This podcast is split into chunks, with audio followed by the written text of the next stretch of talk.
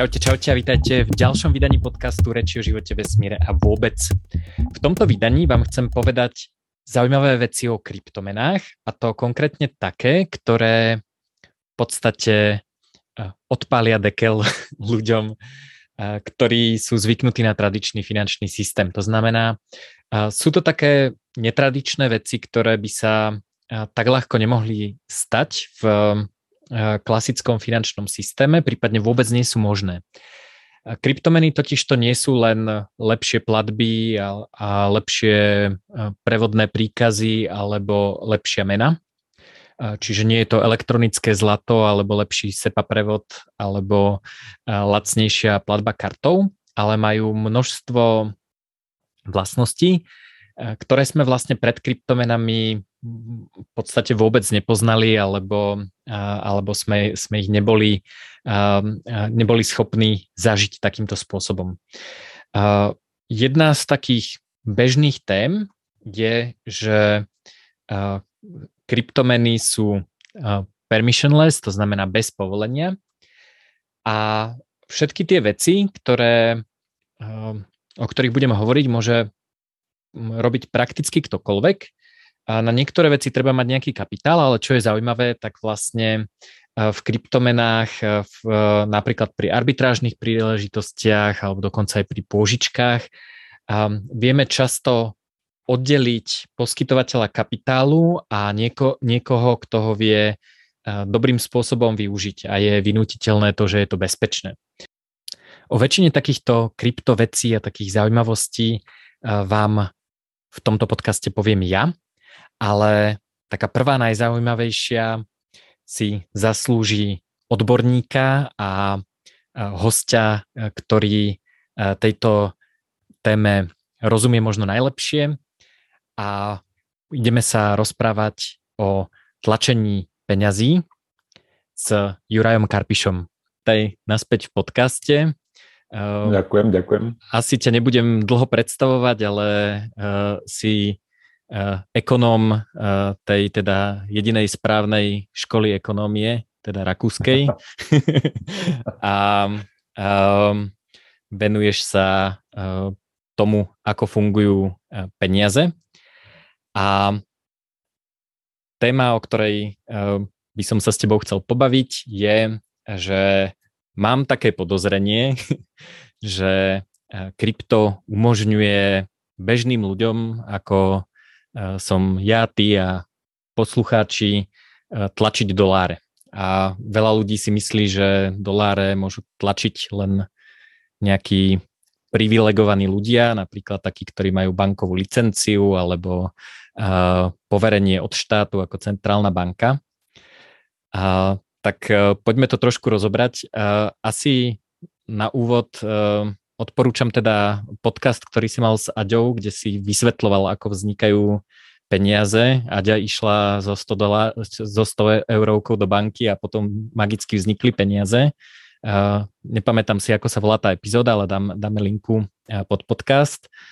Ale skús tak najprv na úvod povedať, že uh, zrýchlená verzia, že ako vznikajú peniaze v tom tradičnom uh, svete fiat peňazí?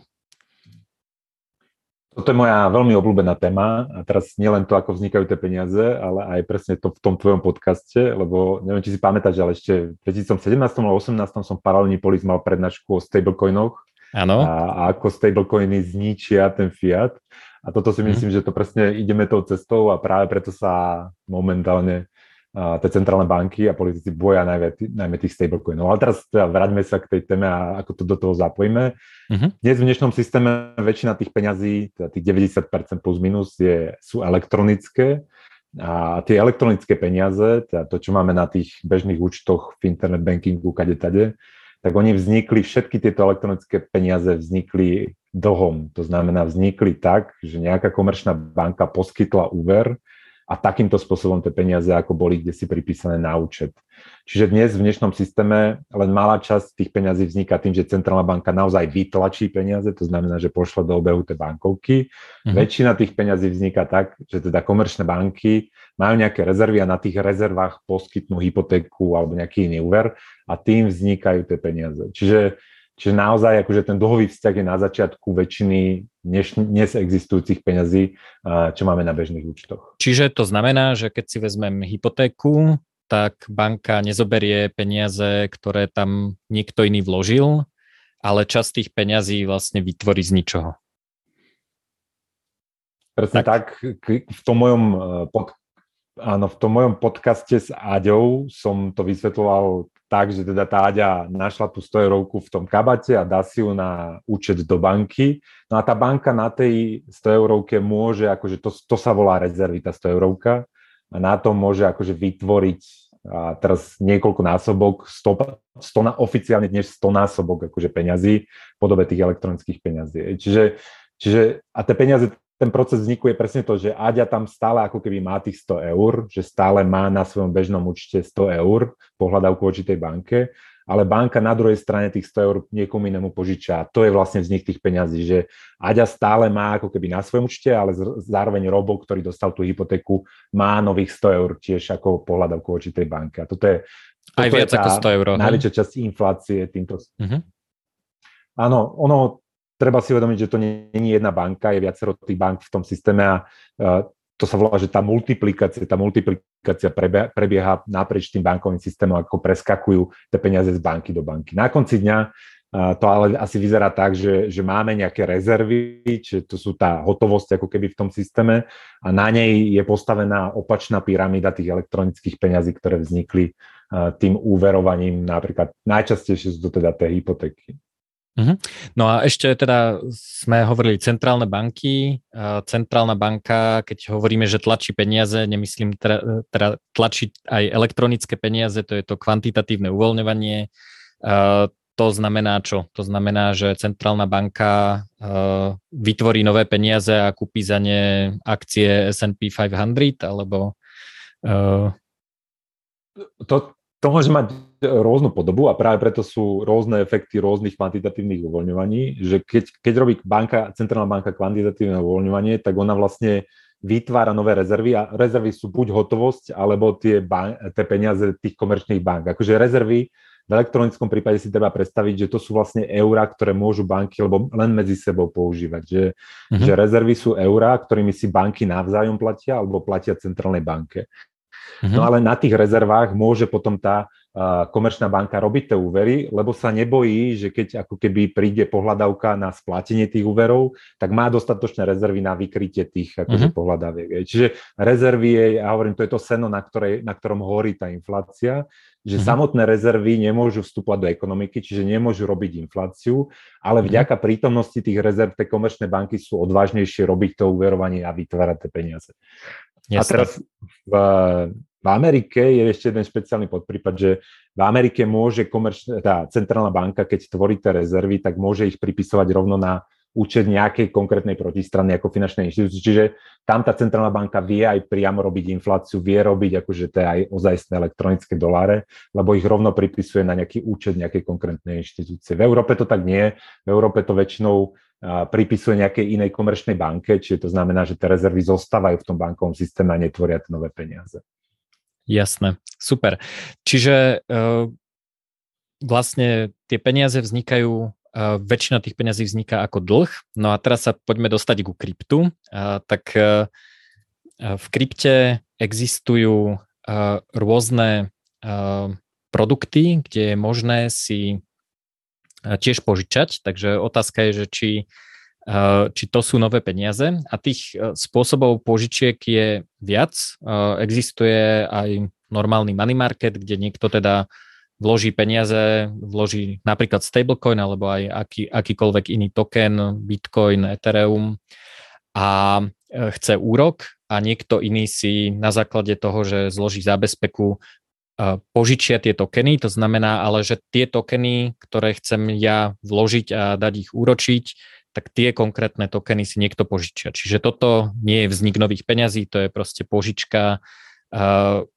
Naozaj ako keby som mal tú 100 e, dolárovku a proste ja by som ti ju požičal a čakám, že mi ju splatíš naspäť a verím ti, že mi ju splatíš naspäť preto, lebo si mi odložil 0,1 bitcoinu a, a ak mi to nesplatíš, tak, tak si vezmem toho 0,1 bitcoinu a predám ich za 100 dolárov.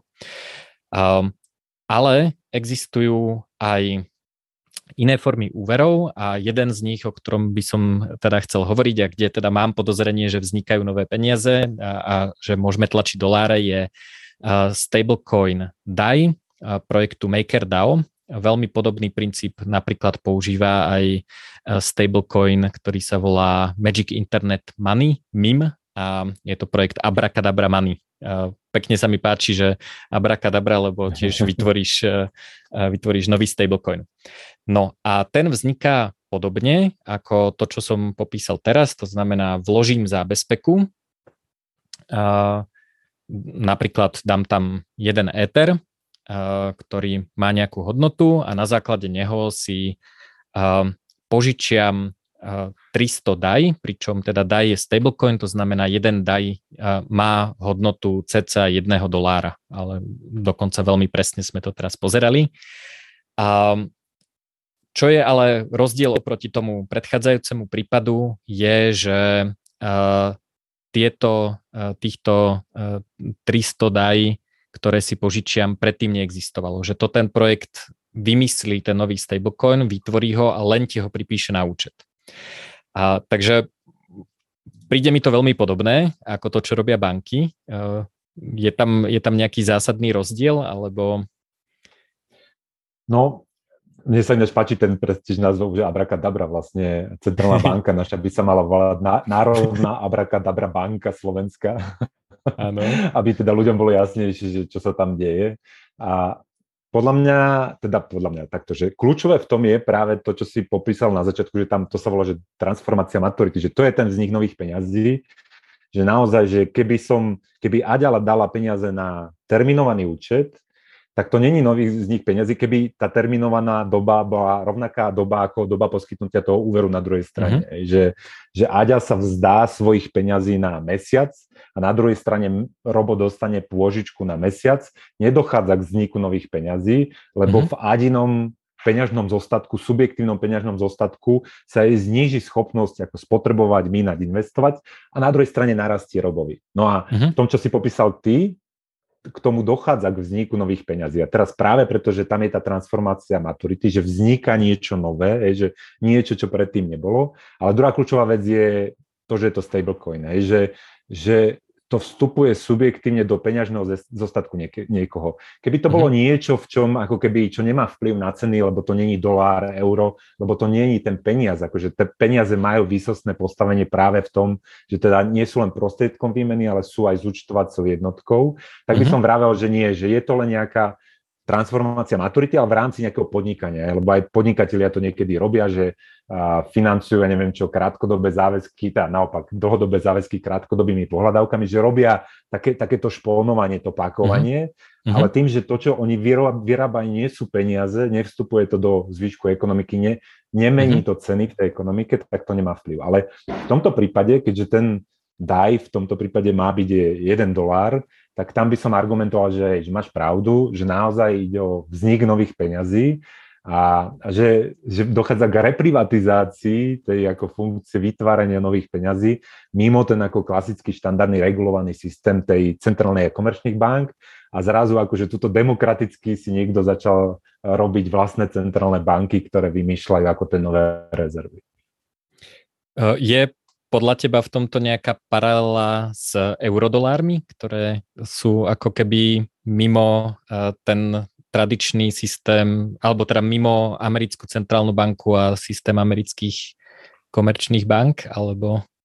Presne tak, že je to ten ďalší, ďalší vývojový stupeň, že takéto niečo sa už dialo v systéme, že mimo akože dosah amerického bankového systému, samozrejme ľudia tiež chcú dolár, lebo ten dolár má akože postavenie svetovej rezervnej medy, Čiže nejaká bananová republika, keď mala nejakých klientov, ktoré chceli, ktorí chceli doláre, tak tá banka, ktorá pôsobila na tej banánovej republike, mohla začať robiť niečo podobné, povedať, že ja ti pripíšem doláre na ten akože bežný účet.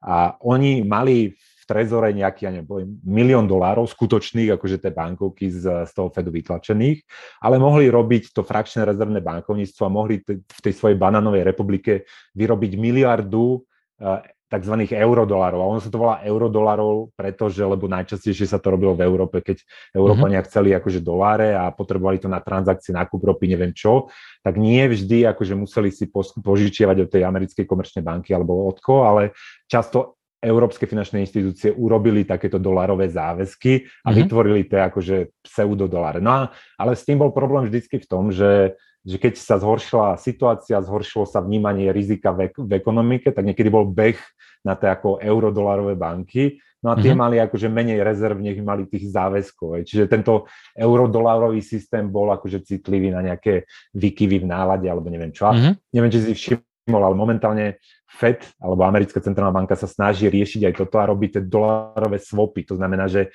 že ako poskytuje ako keby tie rezervy už nie len doma tým svojim a dolárovým akože komerčným bankám, ale uh-huh. už aj iným cudzím centrálnym bankám dáva akože swapové programy, že keď máte ten problém s tými eurodolármi, tak akože môžete čerpať od nás neomedzenie likvidity nových tých ako v oficiálnych dolárových rezerv.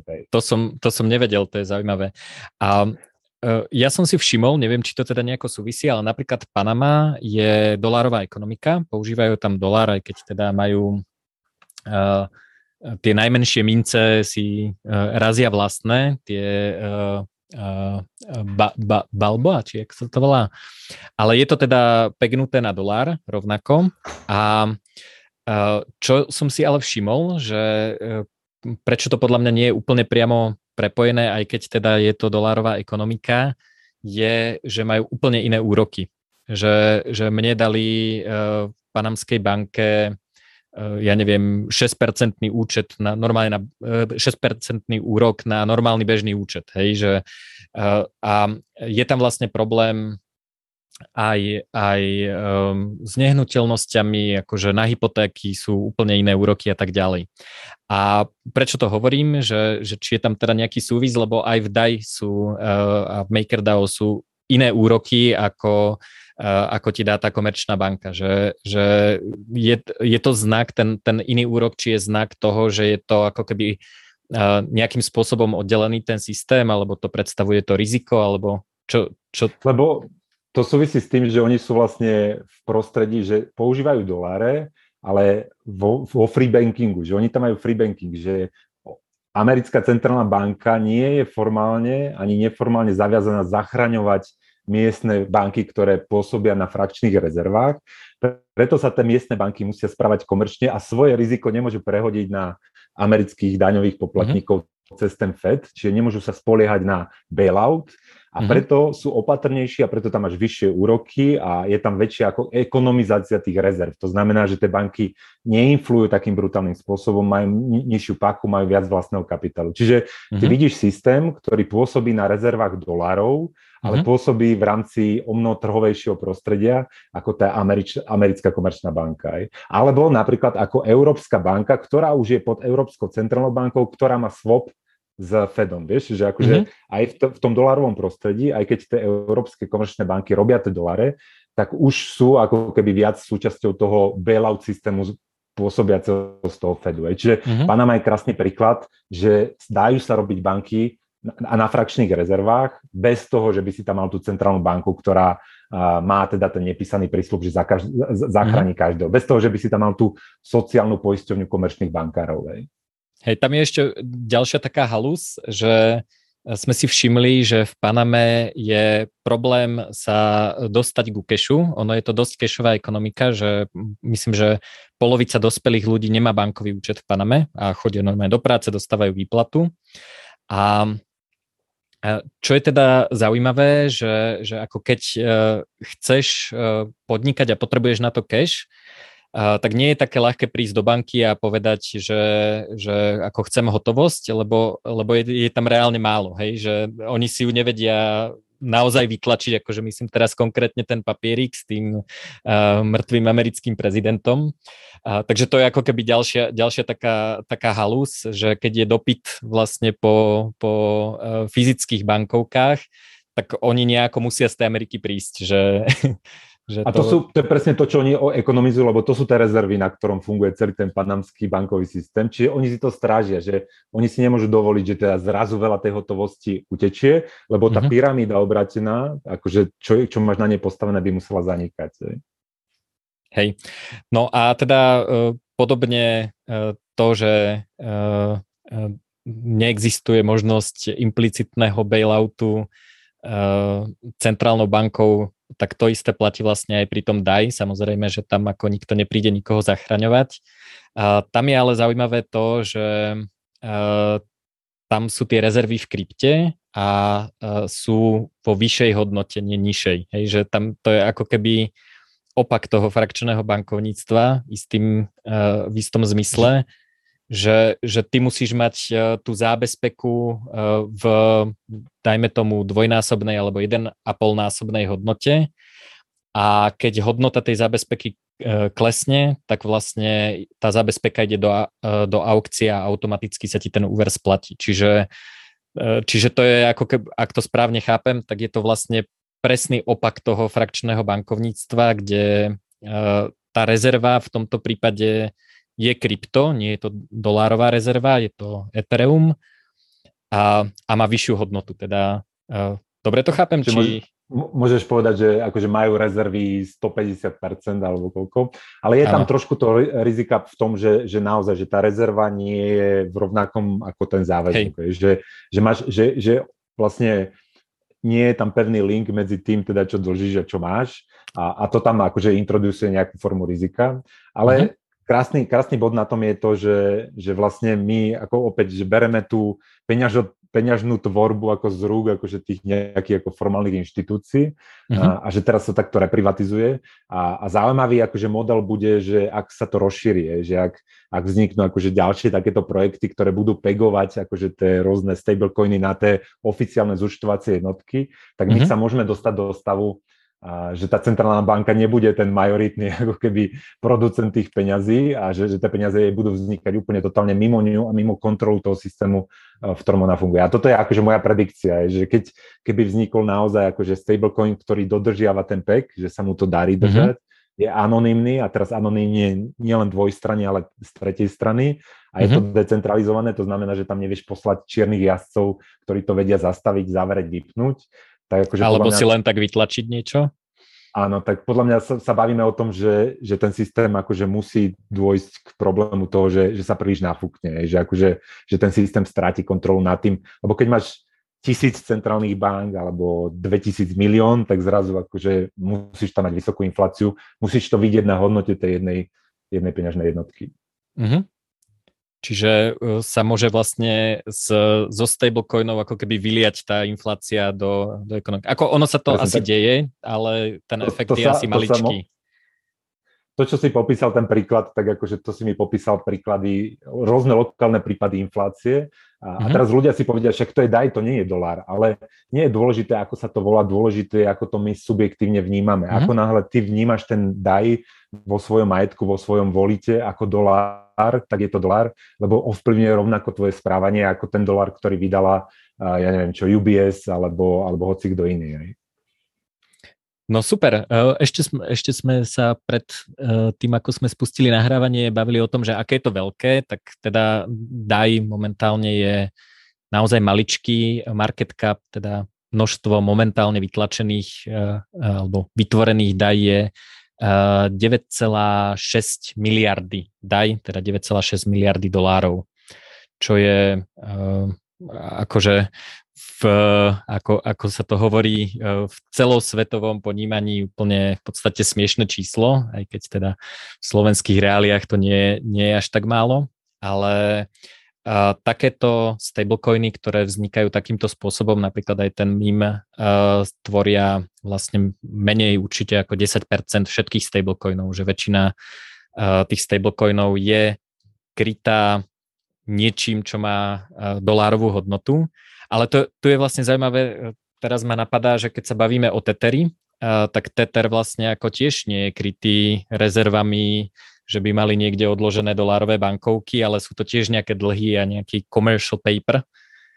Preto, preto je to tiež inflácia, preto to nie je ako keby len zmena ako formy tých peňazí, ale je to inflácia. Pretože na druhej strane máš nejaký aktívum, dlhopis, zmenku, neviem čo, a na tom vznikli nové doláre de facto. Ej. Opäť volá sa to Tether, ale všetci to vnímame ako doláre.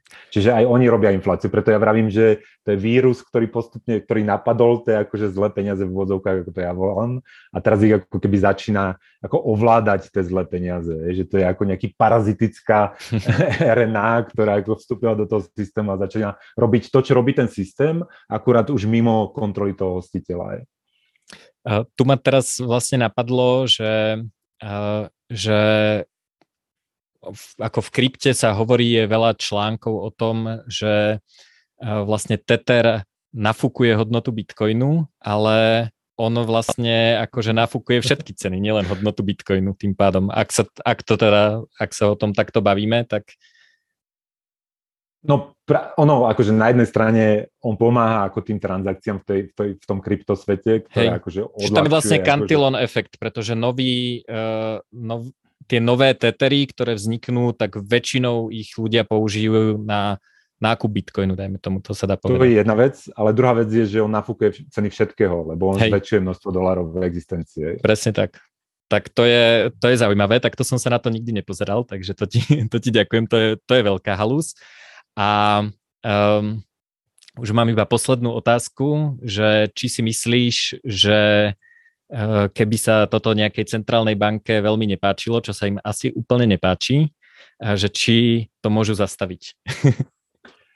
No, ja si myslím, že už to pochopili, ako trvalo im to asi 4 roky alebo 5 rokov, ale už to pochopili a preto teraz najčastejšie, keď sa, keď počuješ akože, nie, že niekto rieši to krypto a snaží sa regulovať neviem čo, tak sa spomínajú stablecoiny a to, mm-hmm. ako sa toho boja, akože to, že nevznikla Libra alebo Diem, alebo ako sa to teraz nakoniec volalo, tak to je prejav toho, že oni to už pochopili, že čo sa, čo sa to chystá a boja sa toho a pôjdu potom určite. Akože ja čakám, kedy Tether ako keby uh, budú snažiť, kedy sa budú snažiť zavrieť ten Tether, uh, lebo to je akože momentálne najväčší stablecoin a, a, ako, a myslím si, že pôjdu a po tých ostatných pokusoch. Práve preto ja vravím, že ten úspešná, tá úspešná iterácia na konci dňa bude decentralizovaná a anonimná, mm-hmm. práve mm-hmm. preto, že tam cítim akože veľký odpor zo strany toho monopolu, lebo oni sa nechcú vzdať toho monopolu samozrejme.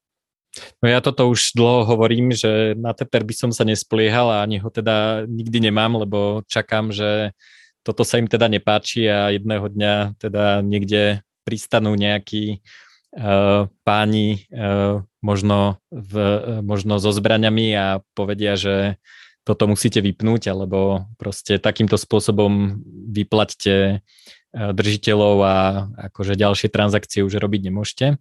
Pri tom DAI je to teda zložitejšie a je akože eh, ten software, ten smart contract, ktorý je za DAI alebo za tým Abracadabra Money, to je open source, hej, čiže oni ako môžu prísť za uh, nadáciou MakerDAO a povedať im, že OK, tak toto musíte vypnúť, lebo ty, ty a ty pôjdeš do basy to sa samozrejme dá, ale otázka je, že ja keď si teraz pustím vpn a stiahnem si z GitHubu e, kód MakerDAO a poviem, že OK, tak tuto, e, títo traja páni to teda buď vypli, alebo sú v base, um, tak, je, tak akože tu máte nový DAI, DAI 2.0 uh, a, a ako nevedie, za kým majú ísť, to je práve tá krása tej, toho kryptosveta, kryptoanarchie, že, že tam vlastne nie je um, ako sa to povie po slovensky, attributability. Uh, nedá sa, nedá sa prisúdiť, no, komu to pri, patrí. Prisúdiť to, presne tak, presne ne. tak. Takže nevedia vlastne, no, že koho majú zavrieť. To je, to je ten môj optimizmus práve na tejto ceste, že hej, že tie konkrétne použitia dnešné sa dajú zavrieť, ja neviem čo, Tether akože sa vyskytuje čoraz častejšie v tých oficiálnych dokumentoch amerického regulátora a už sa rieši krytie a tak, ale v podstate riešia to, že, že chcú to zavrieť a skôr či mhm. skôr to zavrú. Ale tá myšlienka, tým, že sa to dá a tým, že sa to dá robiť akože pluralitne, že hoci kto to môže robiť, mm-hmm. tak mhm. podľa mňa je to nezastaviteľné a na konci dňa niekto bude vyrábať eurá, ktoré ja budem mať v peňaženke na telefóne a budú mm-hmm. nerozoznateľné od eur vyrobených Tatrabankou, VUB alebo niekým iným a v tom mm-hmm. momente ten Fiat má ako keby obrovský problém. Dobre, takže asi je to nezastaviteľné teda nejakým spôsobom, ja, že konkrétne ja myslím, projekty sa dajú, Presne tak. Ja si myslím, že bez ohľadu na to, či to chceme alebo nechceme, už to je. A teraz otázka je len tá, tá delta, ako rýchlo sa to bude diať. A potom mm. te, na to naviazané efekty. Kto všetko to pochopí a čo sa spraví proti tomu. Ale ten systém podľa mňa sa tým zásadným spôsobom zmení. Lebo monopol nad zúčtovacou jednotkou sa začína ako keby reprivatizovať. To je ako to posolstvo. Super, perfektné, ďakujem. Uh, veľmi zaujímavý vstup a uh, dal mi vlastne úplne inú perspektívu, s ktorou som do toho nešiel. Hlavne teda s tým, s tým teterom a s tým, že kto všetko vydáva doláre. Takže ďakujem, že si prijal pozvanie. Ďakujem za pozvanie a ešte chcem povedať, že na, naši, na mojej stránke jurajkapiš.com mám teda momentálne kurz o experimente v peniazoch, volá sa to experiment s našimi peniazmi, nehovorím tam síce o stablecoinoch, ale rozprávam o e, experimente tých centrálnych bank, ktorí, ktorí teda začali tou pandémiou, o tých abrakadabra dolároch a abrakadabra eurách a teda tam špekuluje nad tým, ako to dopadne a ako sa človek v tých osobných financiách môže predtým brániť, tak ak máte záujem www.jurajkapič.com, tam nájdete ten kurz.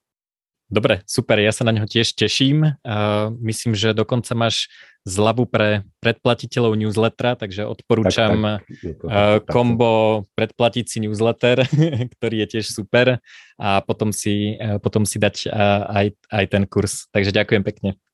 Ďakujem, majte sa. Tým, že si v kryptomenách na blockchaine môžeme tlačiť doláre alebo fiat a zobrali sme štátom a centrálnym bankám a komerčným bankám monopol alebo nejaké licencované privilegium na produkciu peňazí nekončíme. A ideme sa teraz pozrieť na ďalšie uh, zaujímavosti, ktoré uh, sú iba v kryptomenách alebo ich úplne nepoznáme v tradičnom finančnom svete. Ešte budeme pokračovať uh, pôžičkami, a to konkrétne dvomi typmi pôžičiek. E, ešte sa vrátime k projektu MakerDAO, o ktorom sme hovorili aj s Jurajom a potom si povieme niečo o bleskových pôžičkách v tejto prvej časti. Začneme tými pôžičkami so zábezpekou. Hovorili sme si, že existuje projekt e, MakerDAO. Ja ho pre istotu ešte raz vysvetlím z pohľadu pôžičky a netlačenia peňazí. Tento projekt e, vám umožní požičať si stablecoin, ktorý vydávajú ktorý sa volá DAI. A samozrejme, keďže kryptomeny sú pseudonymné, to znamená, ľudia sú buď anonymní alebo identifikovaní iba nejakou adresou, tak nevieme vlastne povedať, že kto tú požičku dostáva. Čo to znamená v praxi? V praxi, keď si požičiate od banky napríklad na základe hypotekárneho úveru, tak e, založíte svoju nehnuteľnosť a keď um, máte problém so splácaním alebo sa niečo stane a nemôžete splácať tú požičku, tak banka vám v spolupráci s nejakým exekútorom alebo nejakým iným spôsobom tú nehnuteľnosť zoberie, lebo má na ňu záložné právo a dajú do aukcie. Keď si vezmete spotrebný úver, napríklad si kúpite nový notebook a nesplácate ho, tak príde exekútor a zoberie vám televízor alebo gauč alebo niečo podobné a potom ako prebehnú samozrejme všetky tieto konania. Lenže v krypte nemáme vlastne žiadného takéhoto exekútora, ktorý by mohol prísť za vami domov a zobrať vám tú telku. A, takže robíme teda a, tie a, požičky alebo a, projekty, ktoré dávajú požičky, tak ich robia trošku iným spôsobom. A, je to tak trochu analogia týchto dvoch princípov, ale to znamená zábezpeka alebo nejakým spôsobom vynútenie splatenia tej požičky. Čo je na tom zaujímavé, tak vlastne uh, toto je celkovo princíp, ktorý funguje uh, v kryptoanarchii a v tomto cypherpunk paralelnom priestore. A to je ten, že uh, sú to mechanizmy, ktoré musia fungovať aj v prostredí anonymity. Takže uh, nielen požičky, ale napríklad aj dark marketové obchody alebo mnohé iné prvky tejto kryptoanarchie musia fungovať na pseudonymoch. A tým pádom vlastne nielen, že nevieme poslať niekoho, kto ako fyzicky príde a zbije vás a zoberie vám televízor, ak porušíte nejaké podmienky, a tak nielen, že toto nefunguje, ale vlastne uh, ani nevieme podľa akého podľa práva akého štátu by sa to malo riadiť alebo niečo podobné. Takže v kryptoanarchii v zásade fungujú uh, také tri základné uh, spôsoby, ako uh, môžu ľudia medzi sebou obchodovať bez ohľadu na to, že teda aj napriek tomu, že, nemaj, že nepoznajú navzájom svoju identitu. Taký prvý princíp sa volá reputácia. To poznáme napríklad aj z Uberu. Uber síce vie, kto je vodič a, a, a kto jazdí, pretože ste sa nejakým spôsobom overili minimálne na základe telefónneho čísla a vodič uploadol a dokonca aj svoj vodičský preukaz. A, ale uh, vynúcovanie, že teraz by sa niekto išiel stiažovať na nejakú komisiu taxíkov a tam ako by povedal, že uh, neviem čo, vodič fajčil počas cesty, alebo si nedal respirátor, alebo uh, čokoľvek, uh, nedodržoval predpisy, tak toto by bolo super pomalé, neefektívne a nezabezpečovalo by to kvalitu. Uh, princíp, prečo reputácia môže fungovať, je, že tá reputácia má vyššiu hodnotu ako, ako jej, to, čo môžem získať jej porušením.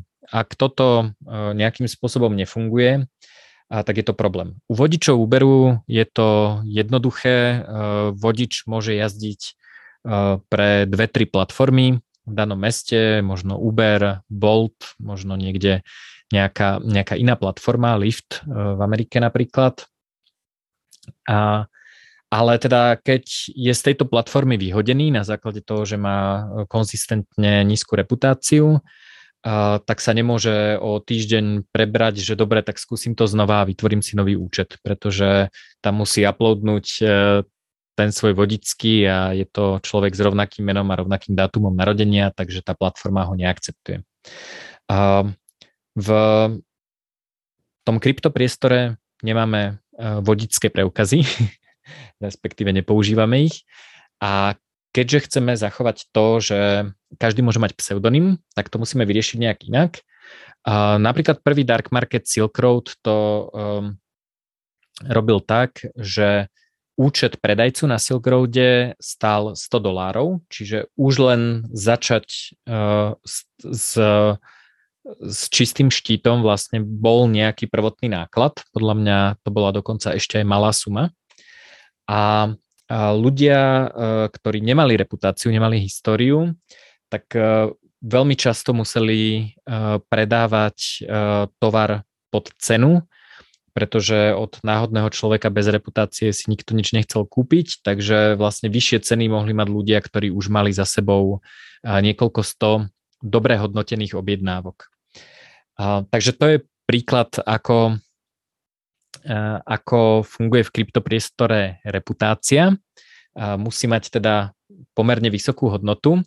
V kryptomenách a v decentralizovaných financiách toto a, až tak neplatí, až tak sa nepoužívajú reputačné systémy, pretože je to pomerne drahé a je to dosť ťažko algoritmicky vyhodnotiteľné v tom, v tom smart kontrakte, ktorý tvorí vlastne tento decentralizovaný finančný systém.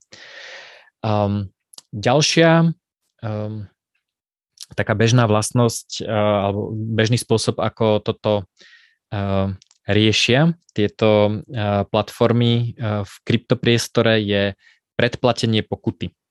To znamená, uh, môžeme si to povedať na príklade uh, zmenárne BISK, BISK je kryptomenová zmenáreň, kde si môžete kúpiť bitcoiny alebo môžete predať bitcoiny. A sú to úplne cudzí ľudia, ktorí spolu nikdy neobchodovali, nikdy spolu neinteragovali a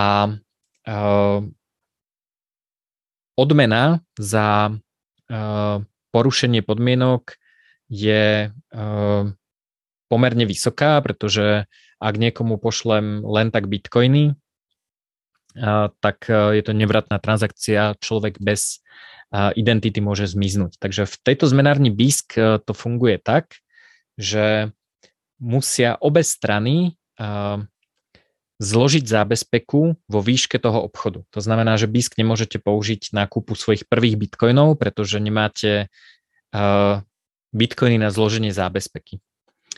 V praxi to znamená, že keď si chcem kúpiť bitcoin za 100 eur, tak najprv musím zložiť zábezpeku vo výške bitcoinov za 100 eur. Uh, predajca tiež musí zlo- zložiť zábezpeku v takejto výške. A potom ja pošlem predajcovi napríklad eura, SEPA prevodom, alebo mu dám cash, alebo monerom, alebo akýmkoľvek iným spôsobom. A predajca, keď tieto peniaze uvidí, že mu naozaj prišli, tak, tak mi pošle bitcoiny a zábezpeka sa nám obom uvoľní. To znamená, že sa nám vráti tá zábezpeka.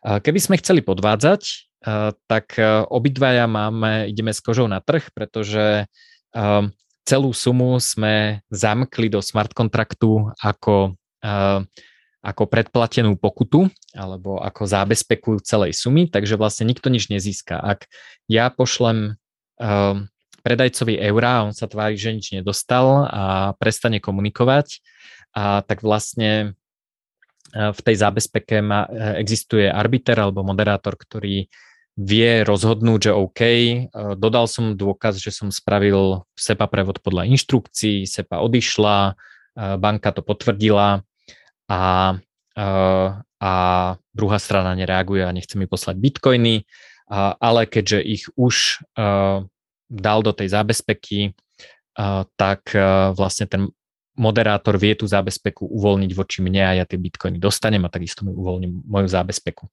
Čiže predplatenie pokuty je ďalší spôsob, tým pádom nemusím poznať druhú stranu, pretože vynútenie je jednoduché. Pokuta je zložená na účte nejakej, väčšinou je to teda nejaký multisig, teda nejaká nejaký účet, kde treba dva z troch podpisov jeden podpis robí Uh, jeden, jeden podpis má jedna strana obchodu, druhý podpis má druhá strana obchodu a tretí uh, podpis má nejaký arbiter, ktorý rozhoduje alebo zabezpečuje, že ten obchod prebehne podľa plánu tak, ako má. Na toto som mimochodom spolu založil firmu, ktorá sa volá TEDSIC a tá umožňuje vlastne robiť takéto zábezpeky, keď napríklad niekto kupuje alebo predáva nehnuteľnosť za kryptomeny alebo niečo drahšie alebo ide do nejakého zložitejšieho obchodu. Toto v tradičnom systéme existuje tiež, hlavne keď sa jedná o medzinárodný obchod. Volá sa to letter of credit alebo po slovensky dokumentárny akreditív. Ďalšia možnosť je vždy mať plné krytie toho obchodu. To znamená, že keď si napríklad chcem požičať peniaze, poďme si to povedať na tomto príklade a rovno si povieme halus, ktorá sa stala pred pár dňami. Takže existuje projekt DAI, kde si môžete požičať peniaze, tak ako som hovoril. A na to, aby ste si mohli požičať, musíte zložiť zábezpeku. Čiže niečo ako, ako hypotéku hypotéka je zabezpečená nehnuteľnosťou a táto požička je zabezpečená kryptomenou. V tomto prípade, o ktorom budem hovoriť, to, bol, to bola kryptomena Ethereum. Tu si povedzme, že prečo niekto, kto má napríklad Ethereum, by si chcel požičať. Však už má peniaze, nepotrebuje si, nepotrebuje si požičiavať. No je to napríklad vtedy, keď si myslím, že Ethereum pôjde hore a chcem, ne, nechcem sa ho zbaviť, nechcem, uh, nechcem ako keby ho predať, ale potrebujem financovať nejakú spotrebu, chcem si niečo kúpiť alebo niečo podobné. Uh, napríklad inak aj ďalšiu kryptomenu, to je jedno z najčastejších použití. Čiže poviem príklad, chcem si kúpiť nové auto, mám Ethereum v hodnote, nech sa to ľahko počíta, dajme tomu 200 tisíc eur a chcem si kúpiť auto za 50 tisíc eur. Tak môžem vložiť do zábezpeky Ethereum v hodnote 200 tisíc eur a na základe toho mi ten smart kontrakt požičia uh, stablecoin. Uh, stablecoin znamená, že má zafixovanú dolárovú hodnotu, čiže si prakticky požičiam doláre. Uh, v tomto prípade napríklad na auto za 50 tisíc dolárov. Čo to znamená? To Ethereum je istým spôsobom stále moje, ale je podmienené to tým, že musím vrátiť tých 50 tisíc dolárov aj e, s úrokom. Ale čo môžem spraviť je, že OK, tak 200 tisíc je trochu nepomer oproti, e, oproti 50 tisícom, ktoré som si požičal. Napríklad hodnota Ethera ešte stupne a zrazu je z 200 tisíc 300 tisíc. Tak si môžem vybrať Ethereum napríklad si vyberiem Ethereum v hodnote 100 tisíc a ostane mi zase 200 tisíc. Tá zábezpeka je vyššia preto, pretože keď dosiahne um, hodnota toho Ethereum v prípade, že padá, keď dosiahne nejakú hodnotu, keď sa to blíži k tým 50 tisícom, napríklad keď hodnota Etherov je 75 tisíc, tak sa tá zábezpeka hodí do holandskej aukcie a teda ten smart kontrakt ju automaticky predáva, aby vlastne pokryl ten úver, ten človek, ktorý, ktorý to dopustil, že sa niečo takéto stalo, tak zaplatí pokutu. A, a nejakým spôsobom sa tá jeho pozícia zlikviduje. To znamená, že ten smart kontrakt vlastne spraví to, že predá časť tej zábezpeky a použije to na splatenie toho úveru. Je to vlastne veľmi podobné ako hypotéka, eh, pretože eh, hypotéka to isté, že keď eh, napríklad padnú ceny nehnuteľností a vy ste ešte nesplatili veľkú časť tej nehnuteľnosti, tak sa kľudne môže stať, že vás banka vyzve na splatenie úveru a, alebo doplnenie kolaterálu, založenie nejakej inej nehnuteľnosti alebo niečo podobné. A keď to neurobíte, tak vám tú nehnuteľnosť môže zobrať, uh, predať ju v nejakej aukcii alebo na nejakom re- realitnom po, uh, portáli a, a uh, vlastne výnos z toho predaja použije na pokrytie tej splatky tej nehnuteľnosti alebo teda tej, tej istiny. No a v prečo teda je to kryptohalus, keď hypotéky fungujú podobne? No, halus je to, že pred pár dňami sa stala taká vec, že uh, autor alebo uh, zakladateľ projektu MakerDAO uh, napísal takýto tweet, ja ho prečítam v slovenčine. Uh, Maker sa chystá na trh hodiť Ethereum v hodnote 600 miliónov dolárov. Ak niekto nezoženie takéhoto chlapíka, ktorý má prezývku Seven Siblings a nepovie mu, aby doplnil svoj kolaterál alebo teda zábezpeku v najbližších 30 minútach. Som presvedčený, že holandské aukcie to zvládnu, ale nie som si istý, ako zareaguje trh. Bolo by to cca 65 miliónov uh, dolárov, uh, teda hodnota Etherea uh, 65 miliónov dolárov v Ethereu, cca každých 30 minút by išlo do aukcie. Čiže čo sa stalo? Um, v prvom rade podľa mňa akože ultra halus je, že si niekto môže požičať 600 miliónov dolárov a nikto nevie, ako sa volá ten človek a poznáme ho pod prezývkou Seven Siblings, lebo si to niekde napísal, uh, asi si kúpil um, uh, označenie uh, svojej adresy pomocou Ethereum Mimic Service alebo niečo podobné. Čiže máme človeka, ktorý si požičia 600 miliónov dolárov. To je mimochodom, myslím, uh, ak si to správne pamätám z portálu cena štátu cca toľko, koľko dá Slovensko na celú políciu ročne. Hej, čiže proste nejaký náhodný typek si požičal 600 miliónov dolárov.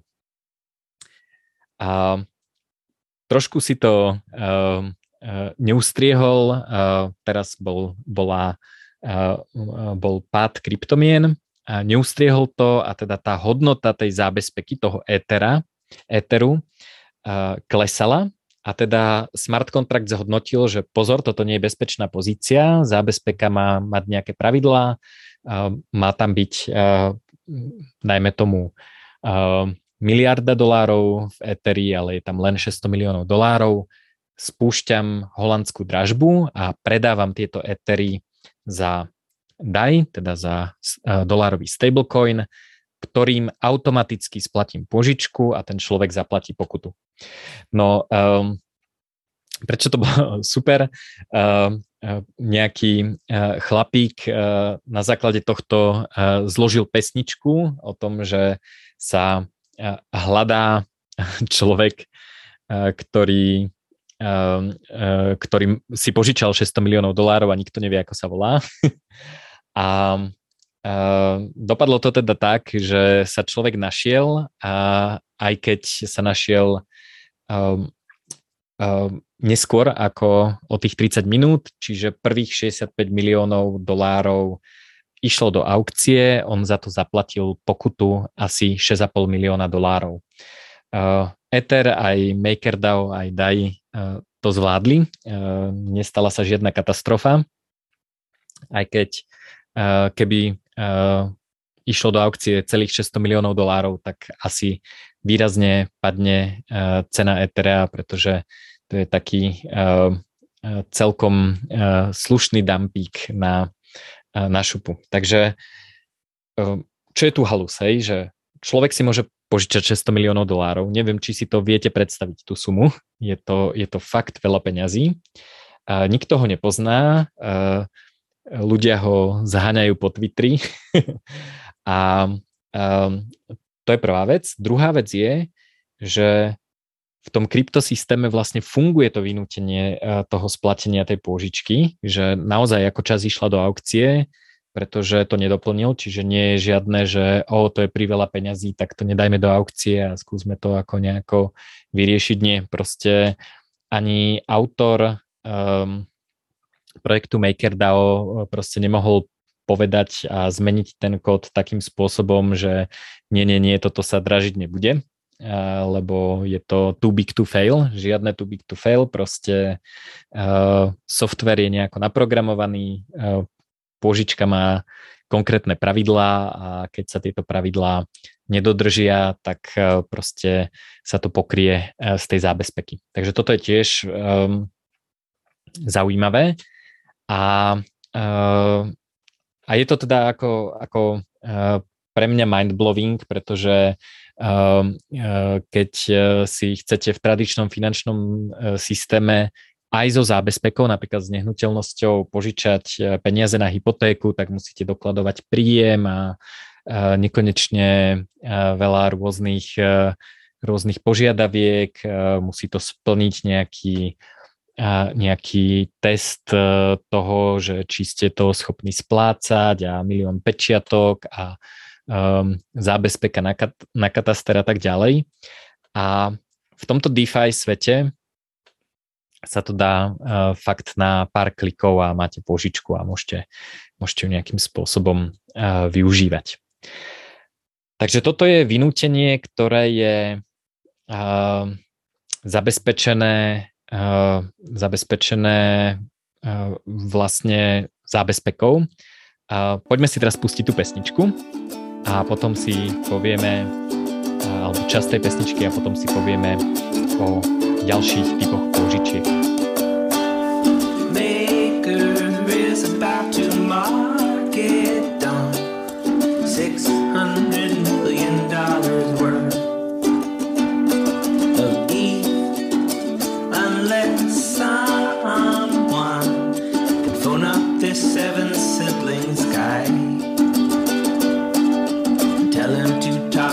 his in the next 30 minutes. will be 65 million words. Sold every 30 minutes, we're going down, down.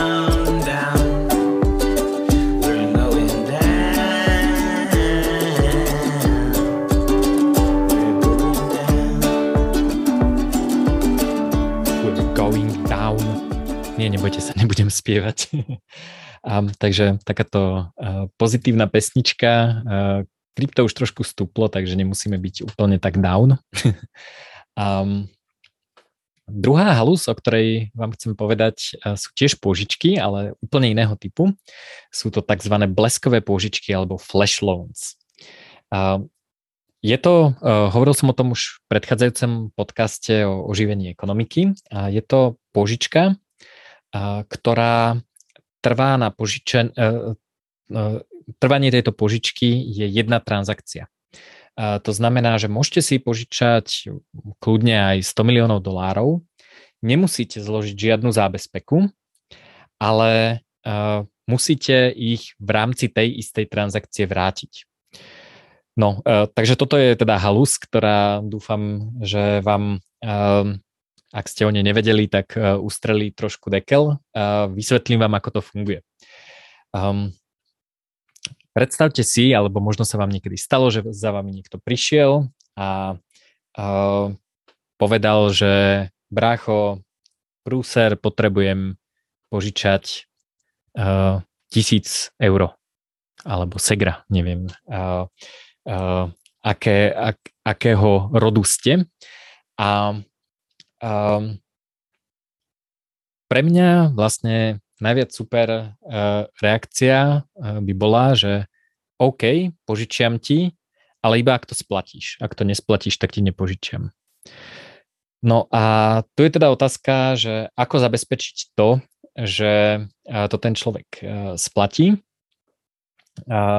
Tak zase môže byť zábezpeka, ale tu som povedal, že zábezpeka nie je. A v kryptomenách ide, alebo teda uh, konkrétne v tomto prípade v programovacom jazyku Solidity, v ktorom sú uh, programované smart kontrakty napríklad na Ethereum, ale aj na iných, uh, iných blockchainoch. A sa dá naprogramovať taká vec, že ak nedôjde v rámci transakcie k splateniu, uh, tak tá transakcia vyhodí chybu a je celá neplatná. To znamená, že ani to požičanie vlastne nenastalo. Čiže um, je to požička, kde mi niekto požičia koľko chcem, kľudne aj 100 miliónov dolárov. Nemusím nič, nemusím byť, um, nemusím zložiť zábezpeku, žiadny krediček, môžem byť úplne nový užívateľ, ktorý so sieťou nikdy predtým neinteragoval. Jediné, čo musím spraviť, je uh, vrátiť tú požičku v rámci tej istej transakcie. Uh, zaplatiť poplatok za túto pôžičku a zaplatiť samozrejme minerom za to, že tú transakciu zaradia do bloku. Čiže musím splniť tieto tri veci.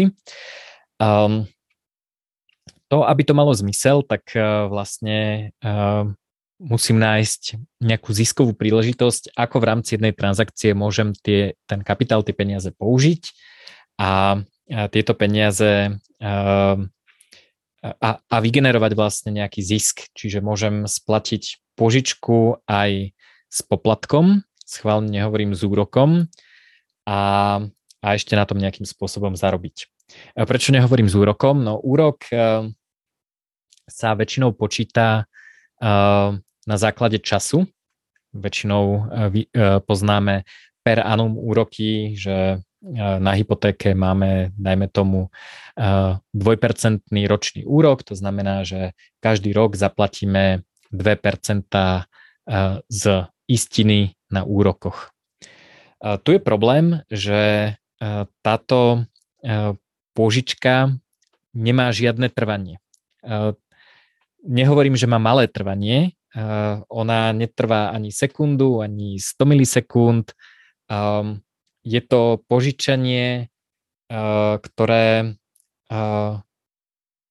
je v rámci tej transakcie a tá transakcia netrvá žiadny čas. Ona je buď zaradená do bloku, alebo nie je zaradená do bloku, ale uh, hodinky nebežia, pretože um, jedinú vlastnosť, ktorá tá transakcia má, je, že či je platná alebo nie je platná a v ktorom blo- bloku je zaradená. Ona Samozrejme má objektívne čas, kedy vznikla.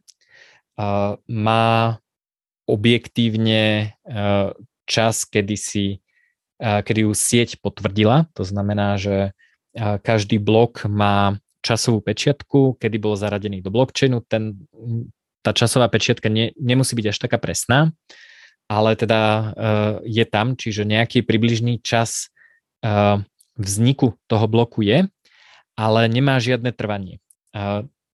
Čo je zaujímavé, že keď si pozriete všetky regulácie o požičkách, tak hlavne teda spotrebiteľských, tak uh, musíte okrem teda spomínaného overovania bonity klienta, či je schopný to splatiť a neviem čo, um, tak mu musíte povedať ročnú percentuálnu mieru nákladov, to znamená zrátať mu, že koľko peňazí ho tá pôžička bude stať po započítaní všetkých poplatkov ako ročné percento z istiny. No a toto sa matematicky pri tejto požičke nedá urobiť, pretože sa to nedá prepočítať na rok, pretože tam nemáme tú časovú zložku, takže nám tam chýba jednotka, ktorou by sme to mali násobiť deliť. A, takže to je prvá halus. Čo je na tomto podľa mňa zaujímavé, že ktokoľvek, kto vidí arbitrážnu príležitosť v rámci jedného blockchainu, napríklad Etherea, a, tak si môže požičať prakticky ľubovoľne veľa peňazí, kľudne ako 200-500 miliónov dolárov. Hej, že môže to byť fakt, že študent z Afriky alebo e, ktokoľvek. A tu je zaujímavé, že e, arbitrážne príležitosti samozrejme existujú aj v tradičnom e, finančnom svete, aj keď ten je viac centralizovaný, že tu máme vlastne veľké množstvo rôznych zmenární, ktoré poskytujú rôzne rôzne tokeny, rôzne kryptomeny. A v tom tradičnom svete sa proste e, S&P 500 obchoduje na, na pár burzách, ale aj medzi nimi sa nejakým spôsobom dajú robiť arbitráž a nejaké takéto flash obchody. Um, v tom tradičnom svete, keď niekto vidí arbitráž, tak na ňu potrebuje ten kapitál. A je pomerne ťažké ako zohnať e, kapitál, okrem toho, že si musíte teda založiť firmu, tá firma ten kapitál musí dostať, e, na to treba zmluvy, účtovníkov, je to proste ultra komplikované. Tu zavoláte teda funkciu smart kontraktu, že chcem toľkoto peňazí, a tie vám prídu na váš účet, ale v rámci tej istej transakcie vy môžete urobiť arbitráž. Čo je to arbitráž? Poviem príklad. Predstavte si, že mám, že požičiam si milión dolárov. Na burze A e, existuje výmenný kurz medzi dolármi, ktoré sú reprezentované v, na blockchaine nejakým uh, stablecoinom, napríklad USDC, uh, Tether USD alebo DAI spomínaný. A čiže požičiam si milión dolárov, kúpim na jednej burze Ethereum v kurze 1000 dolárov za Ether a predám Ethereum za doláre na burze B v kurze 1200 dolárov za Ether. To znamená, že keďže sme v decentralizovanom svete, tak sa veľmi často stane to, že um, na jednej burze je iná cena ako na druhej burze. To si ešte povieme, že to je vlastne uh, dokonca aj feature. Čiže uh, kroky, ktoré sme urobili, požičiali sme si milión dolárov, kúpili sme si Ethereum na burze A v kurze 1000, uh, 1000 a predali sme Eh, Ethereum, ktoré sme si práve kúpili na burze B v kurze 1200. A teraz vrátime tomu smart kontraktu milión dolárov aj s poplatkom a rozdiel teda cca 200 tisíc minus nejaké poplatky je môj, ktorý si môžem poslať do mojej peňaženky. Čiže toto všetko musí zbehnúť uh, v jednej transakcii. Nemá to žiadne trvanie, je to proste zaradené do bloku. A toto samozrejme, ako si každý povie, že OK, tak keď je to také ľahké, tak prečo to nerobí každý? Uh, tak uh, robia to ľudia. Akurát je problém, že minery rozhodujú o tom, že ktorá tá transakcia je zahrnutá. To, že kto a prečo to robí, si ešte povieme uh, pri ďalšej halúzi, ale poďme si ešte vysvetliť, že čo sa stane, keď napríklad na burze A stupne kurz a už nedokážem kúpiť za 1000, ale za 1200, alebo na burze B klesne kurz. Toto sa samozrejme môže stať. Keď vstupujeme do tej transakcie, tak vieme presne, aké sú ceny a oni sa nemôžu medzi tým pohnúť. Akurát, že keď vstupujeme do tej transakcie, tak to znamená, že do nej nevstupujeme vtedy, keď ju my vytvoríme, ale vtedy, keď ju miner zaradí do bloku. A preto sa to volá blockchain, lebo transakcie sú zaradené do blokoch, blokov. A ak by sa náhodou stalo, že tá arbitrážna príležitosť zmizne, lebo sa pohnú tie ceny, alebo sa vyrovnajú, alebo sa to dokonca otočí, um, tak transakcia nie je uh, platná, pretože uh, keď chcem vrátiť tie uh, doláre s, s poplatkom, tak ich nemám. A tým pádom vlastne ani nedošlo k tomu požičaniu, iba zaplatím minerom poplatky za neplatnú transakciu. Um, Takže čo je tu zaujímavé, že ja tu môžem robiť obchody, ktoré sa sú pomerne komplexné, že som na jednej burze, na druhej burze a sú atomické, to znamená nedeliteľné a teda buď to zbehne celé naraz, alebo nezbehne nič.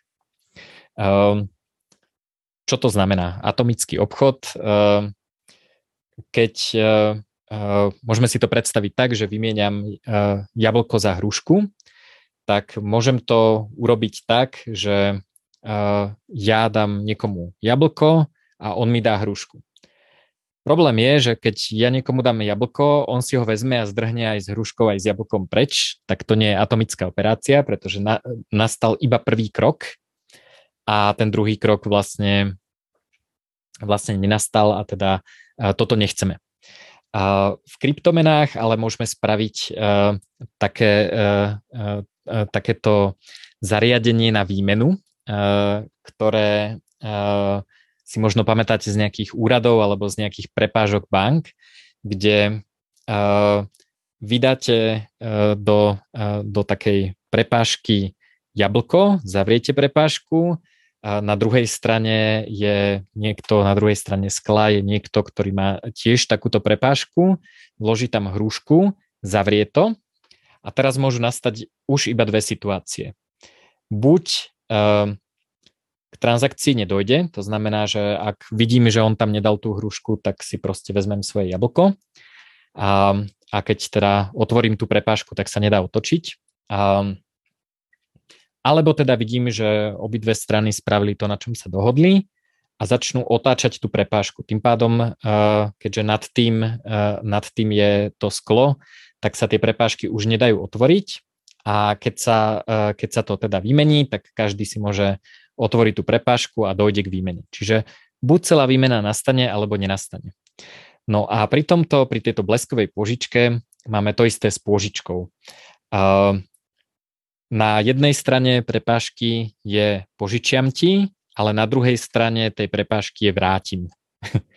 a, a ak teda nie sú obidve strany naplnené tým, čím mali byť, tak transakcia je neplatná a nedojde k nej.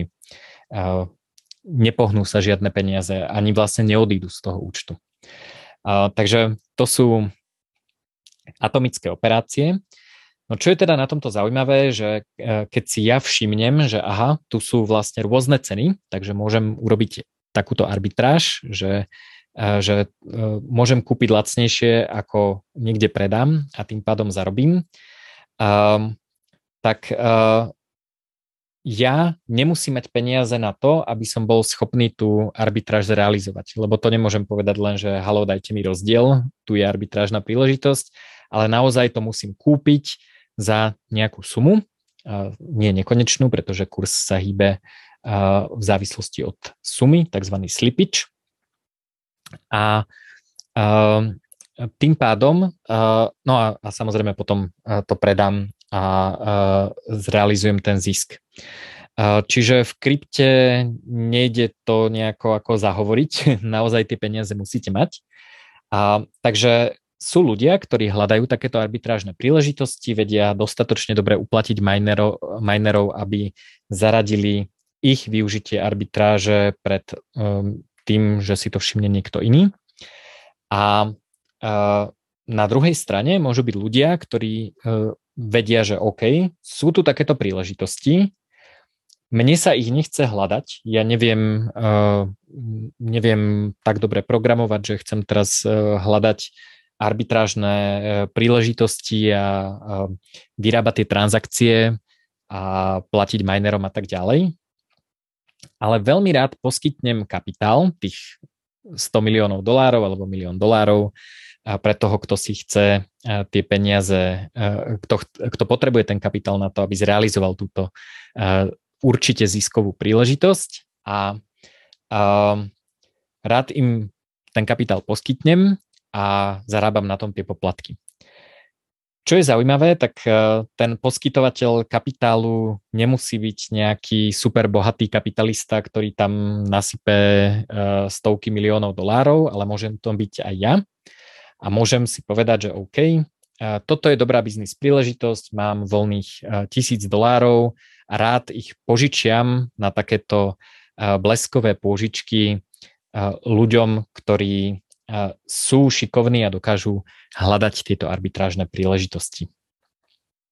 A čo je teda e, na tomto zaujímavé, je to, že jednak e, robíme unbundling, teda oddelíme človeka, ktorý hľadá arbitrážne príležitosti od toho, kto poskytuje kapitál.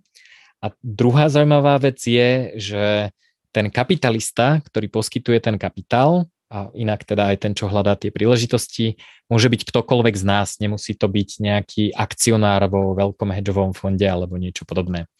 A, takže toto mi príde ako celkom halus a takéto bleskové pôžičky v tradičnom finančnom svete um, nejakým spôsobom uh, nepoznáme. Alebo aspoň ja neviem o tom, že by fungovali bez zábezpeky a úplne ako uh, ktokoľvek si anonymne môže požičať takéto sumy peňazí. Um, ďalšia zaujímavá vec uh, je, že um, v krypte uh, nikto nemôže uh, stratiť viac ako má. Uh, tým, že tam máme tie uh, predplatené pokuty a plné krytie a podobne, uh, tak uh, vlastne keď tradujeme z DeFi, tak tradujeme maximálne s tým, čo máme. A požičať si môžeme buď vtedy, keď vrátime, alebo eh, keď eh, máme dostatočnú zábezpeku. Ale keďže sú všetci eh, anonimní, tak sa nemôže vlastne stať taká vec, že zrazu nám zaklope exekútor a ide nám zobrať televízor, lebo, lebo sme nesplatili nejakú požičku. Keďže tí, tie skripty, ten blockchain vlastne nevie, kde bývame, kto sme a tak ďalej. Čiže toto je taká veľmi príjemná vlastnosť. Samozrejme, ona sa pokazí vtedy, keď si požičiate v tradičnom finančnom systéme na to, aby ste si kúpili kryptomeny, tak samozrejme vtedy exekútor prísť môže. Môžete prerobiť aj gate, ale, ale to je teda vďaka tomu, že ste použili tradičný finančný systém.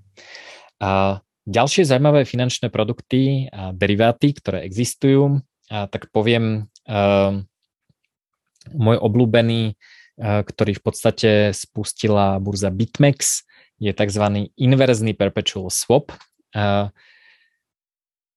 tento derivát uh, používame v, uh, v kurze etický vexlák veľmi výrazne a umožňuje nám byť protistranou obchodov aj vtedy, keď by sme išli proti trhu, respektíve zabezpečí nám, aby sme boli neutrálni voči trhovým pohybom.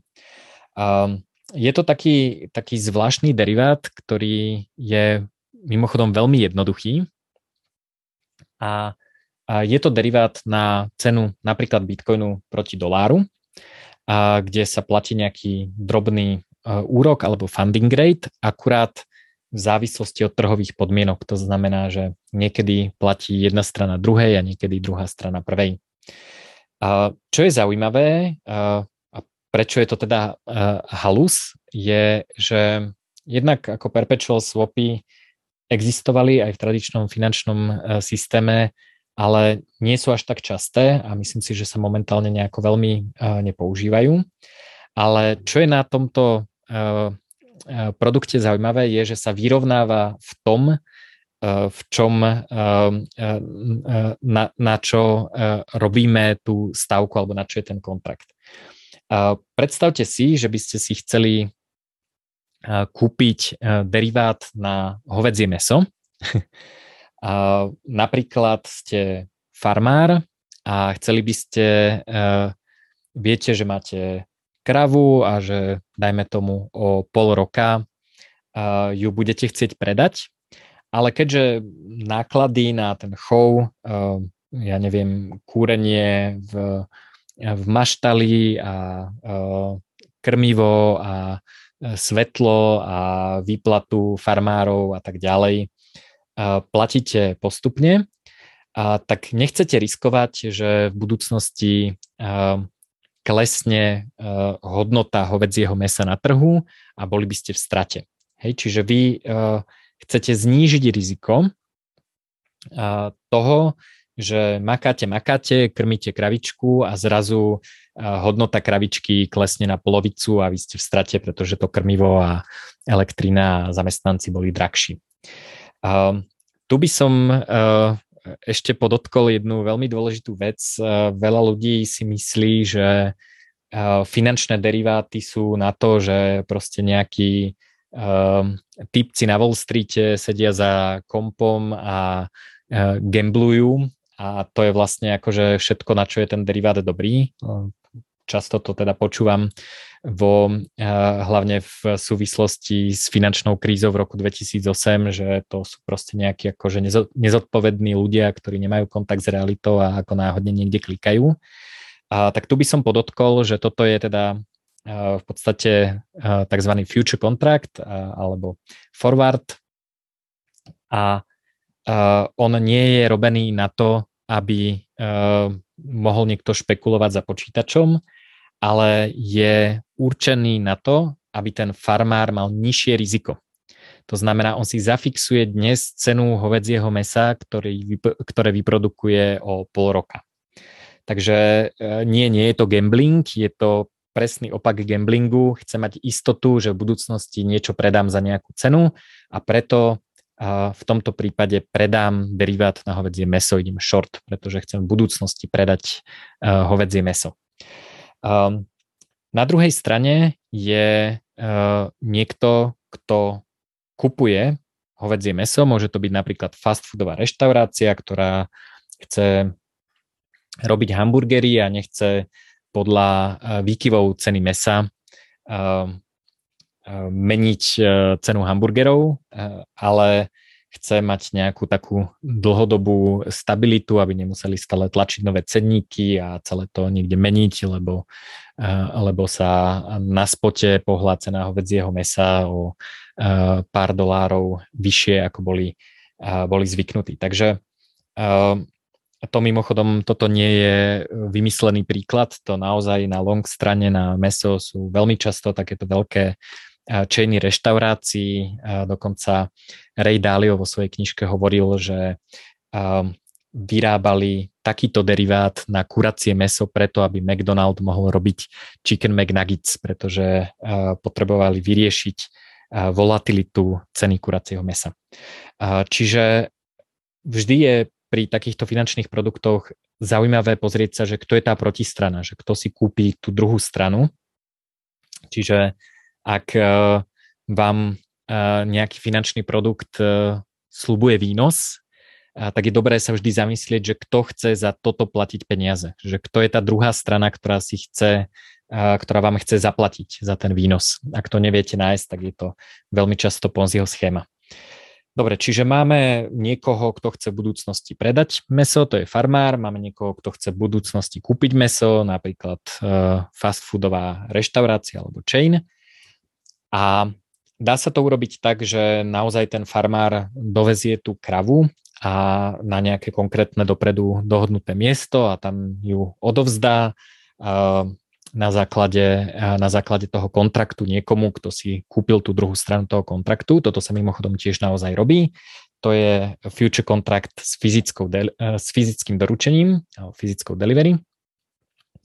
Ale môže to byť aj tak, že sa uh, tie protistrany dohodnú, že uh, každý si to kúpi na nejakom svojom lokálnom trhu, že keď je farmár uh, na Liptove a, uh, a uh, fast foodová reštaurácia v Chicagu, uh, tak sa dohodnú, že vlastne farmár z Liptova to predá na nejakom trhu v Bratislave, farma, reštaurácia v Chicagu to kúpi na nejakom lokálnom trhu v Illinois a všetci sú spokojní a len si doplatia rozdiel ceny. Toto samozrejme funguje vtedy, keď tá cena toho hovedzieho mesa je podobná na tých rôznych burzách, čo je teda úloha práve tých arbitrov. No, Potiaľ toto nie je žiadna halus. V čom je iný Inverse Perpetual Swap? Inverse Perpetual Swap je takýto future kontrakt na budúcu kúpu bitcoinov a, a za doláre, alebo predaj bitcoinov za doláre. Každý takýto kontrakt má dve strany, niekto kupuje, niekto predáva. Ale nie je tam a, konkrétny čas, kedy dojde k tomu doručeniu. Ten kontrakt sa stále obnovuje preto je perpetual, to znamená každých 8 hodín dojde k obnoveniu toho kontraktu, až kým z neho niekto nevystúpi. To je prvá teda halus, ktorá nie je úplne bežná, čiže ja si nepoviem, že chcem uh, bitcoin alebo hovedzie meso uh, o pol roka, ale predávam hovedzie meso a stále som v pozícii, že ho predávam, až kým sa nerozhodnem, že, uh, že teraz chcem, aby to nastalo. No a čo je uh, invers, uh, je, že, že to vyrovnanie dochádza, k tomu vyrovnaniu dochádza v tej mene, ktorú kupujem alebo predávam. Čiže v prípade Inverse Perpetual Swapu z BitMEXu je to Bitcoin a predstavte si to tak, že ak by som mal uzavretý kontrakt na hovedzie meso, tak a, a pohla by sa cena. A mal by som doplatiť, tak nedoplatím ten rozdiel v dolároch, teda aký je, aký je rozdiel dolárovej hodnote toho mesa, tak aby si tá druhá strana mohla to správne množstvo mesa kúpiť, ale pošlem im dodatočné stejky. Pošlem im, e, OK, mám ti zaplatiť 5000 e, e, dolárov, lebo sa pohla cena, a, tak zoženiem stejky v hodnote 5000 dolárov a tie ti pošlem. Ty si ešte stále musíš kúpiť kravu, ale keďže sa pohla cena, tak ti ešte k tomu posielam dodatočné stejky alebo proste kus kravy v hodnote 5000 dolárov. Takže takýto finančný produkt eh, nepoznáme v tradičnom finančnom uh, svete. Uh, mimochodom, tu je super, že na tomto sa dá, dajú zarábať úroky a to učím aj v etickom vexlákovi alebo uh, v mojej knižke Hackni sa a v budúcej knižke Kryptomeny, platobná sieť internetu. Uh, tam sa dozviete, ako sa dá použiť uh, uh, tento derivát na zarábanie pomerne e, vysokého dolárového úroku. Teda viete si urobiť úročný dolárový účet bez ohľadu na to, aký je kurz Bitcoinu. A to je celkom cool, pretože e, v dnešnej dobe vám bankové úroky nepo, e, nepokryjú ani infláciu a tento finančný produkt vám umožní zarábať, ja neviem, 6, 8, 10% ročne podľa aktuálnej trhovej situácie, ale bez ohľadu na to, aký je kurz Bitcoinu. A takže ak vás to zaujíma, tak buď etický vexlák alebo moje knižky určite odporúčam, ale detailne teda v etickom vexlákovi. Takže to bola demokratizácia, sprístupnenie tlačenia peňazí alebo produkcie nových fiat peňazí s Jurajom Karpišom a pohľad na anonymné pôžičky, či už kryté alebo rýchle pôžičky, flash loans. V týchto kryptozaujímavostiach budeme ešte pokračovať v ďalšom vydaní tohto podcastu, ale nechcem vás zahltiť na viac ako 1,5 hodiny, takže čakajte v dohľadnej dobe druhú časť, kde si povieme o automated market, market makeroch, o demokratizácii prístupu k likvidite, k arbitrážam, miner extracted value a podobným veciam. Pokúsim sa ich vysvetliť tak, aby ste ich pochopili všetci bez ohľadu na to, ako ste zbehli v kryptomenách. Povieme si niečo o majnovaní a rôznych iných kryptohalúziach. Takže zatiaľ vám veľmi pekne ďakujem za pozornosť. Pozrite si kurz Juraja Karpiša, ktorý nájdete na jurajkarpiš.com a ak vás zaujíma tento finančný sektor, tak krypto časti finančného sektora, vrátane projektu DAI a rôznym dolárovým účtom sa venujem v kurze Etický vexlák alebo v mojich knižkách. Ďakujem za pozornosť.